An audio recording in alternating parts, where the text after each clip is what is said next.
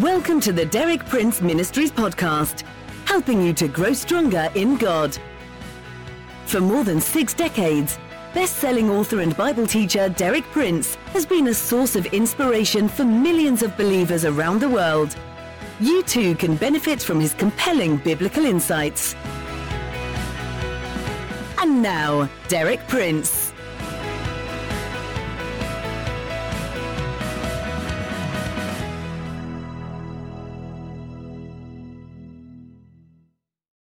The title I've chosen for my talks this week may surprise you God's Disguises. Why should God ever want to use disguises? Surely He would be the last person to do such a thing. Well, the principle that God sometimes uses concealment is stated in various places in Scripture. Particularly, there's a thought provoking verse in Proverbs 25, verse 2. It is the glory of God to conceal a matter. To search out a matter is the glory of kings. So we see that it rests with God to conceal and with kings to search out.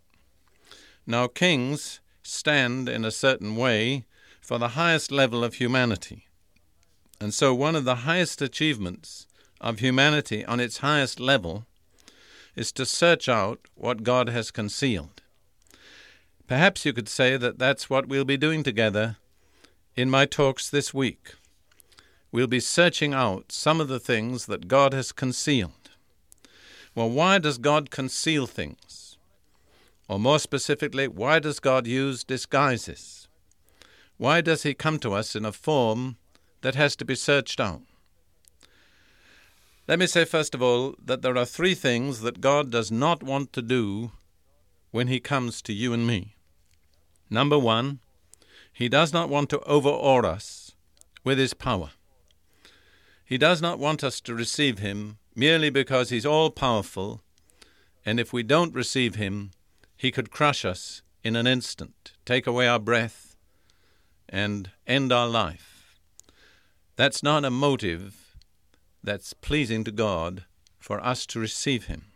Secondly, God does not want to entice us with His blessings.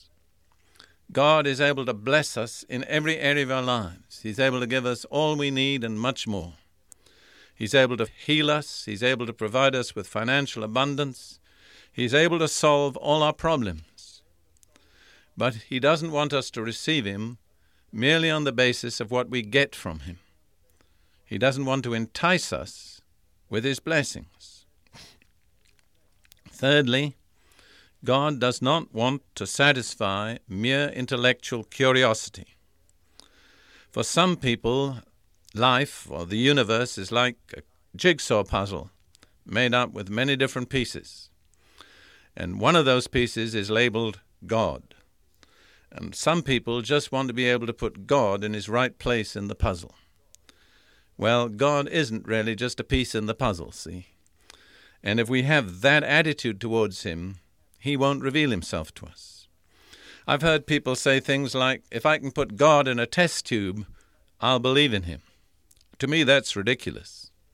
Any God that can be put in a test tube isn't a God worth believing in.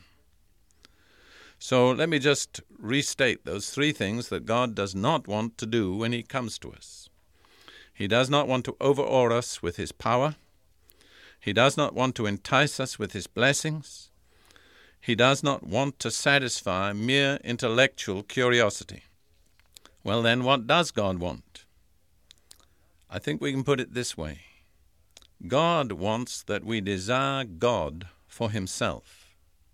Apart from His power, or His blessings, or any other benefits. See, God doesn't look at us as we look at one another. God looks right down into the innermost depths of our hearts. There's a verse in 1 Samuel 16, verse 7, that says this so clearly and vividly. The prophet Samuel had been sent to the house of Jesse to anoint one of Jesse's sons to be the next king of Israel. And Jesse produced seven fine, upstanding, handsome young men and uh, presented them to Samuel and said, Which is to be the king? Samuel was impressed by every one of them But every time he was impressed by their outward appearance, God said, That isn't the one.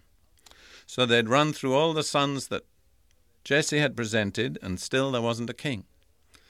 And Samuel said, Isn't there anyone else? And Jesse said rather reluctantly, There's one more, but he's out in the pastures looking after the sheep. Well, that eighth son, the one that they didn't bother much with, was David, the future king of Israel. And when he came in, the Lord said, This is the one, anoint him. But this is what the Lord said to Samuel Do not consider his appearance or his height, for I have rejected him. That was of each of the previous sons. The Lord does not look at the things man looks at. Man looks at the outward appearance, but the Lord looks at the heart. So God doesn't look at our outward appearance, He looks at our heart. And at the same time, He doesn't want us to go merely by outward appearance or outward external things when we receive God. God wants us to receive Him for Himself without these tremendous attributes of power or riches or wisdom. Somehow, in His tremendous humility, God doesn't want to be wanted for things, He wants to be wanted for Himself. And He arranges situations and circumstances in the lives of every one of us that sooner or later will put us to the test. Are we seeking God? Are we believing in God because of what we get? Or because of God Himself? Now, what are the things that God looks for in our hearts? I'm going to give you a series of requirements. What then are the things that God does look for in our hearts? I'm going to read you three passages from the Old Testament two from the book of Psalms, one from the prophet Isaiah. I believe these state very clearly and consistently what God really looks for. Psalm 34, verse 18 The Lord is close to the broken-hearted and saves those who are crushed in spirit. An alternative reading for crushed in spirit is contrite. Actually, by its root from the Latin, contrite means just that somebody who's been crushed, who's been rubbed down, who's kind of broken. I think we use the word broken in modern speech just in the same way. So God is looking for those who are broken, crushed. Isn't that strange? And then in Psalm 138, verse 6 Though the Lord is on high, he looks upon the lowly, but the proud he knows from afar. So God is looking for the lowly. It also says he knows the proud from afar. And if you ask my opinion, that's where he keeps them, afar off. Proud people really don't have access to God. And then in Isaiah 57, verse 15, there's a most beautiful verse that describes God's eternal glory majesty. For this is what the high and lofty one says He who lives forever. Another translation says, He who inhabits eternity whose name is holy. I live in a high and holy place. Isn't that awesome and impressive? But then it goes on to say, but also with him who is contrite and lowly in spirit, to revive the spirit of the lowly and to revive the heart of the contrite. So, though God is so high and majestic and inhabits eternity, and though that's his dwelling place, he has one other dwelling place of his choice. He says, I live also with him who is contrite and lowly in spirit.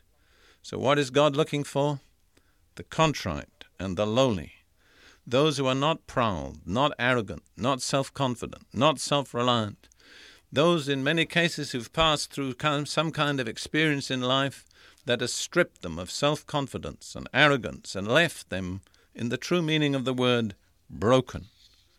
That's what God is looking for the lowly, the contrite, the broken. Contrite means that we're genuinely sorry for wrongdoing. See, lots of people do wrong and then suffer unpleasant consequences, and they want to get out of the consequences, but they're not really sorry for the wrongdoing. Well, God doesn't really want to entertain those people. He wants to entertain the people who not merely want to get out of the consequences, but are sorry for the wrongdoing that brought them to those consequences. And so God comes to us in disguises. He comes to us in such a way that if we're not sensitive, and if we're not looking for what God is in his innermost nature, if we're just concerned with externals or our own selfish ends and purposes and desires, we'll miss him. That's why God comes to humanity in disguises. And it's so important that we learn to recognize those disguises. Otherwise, God may come to us and we may miss him.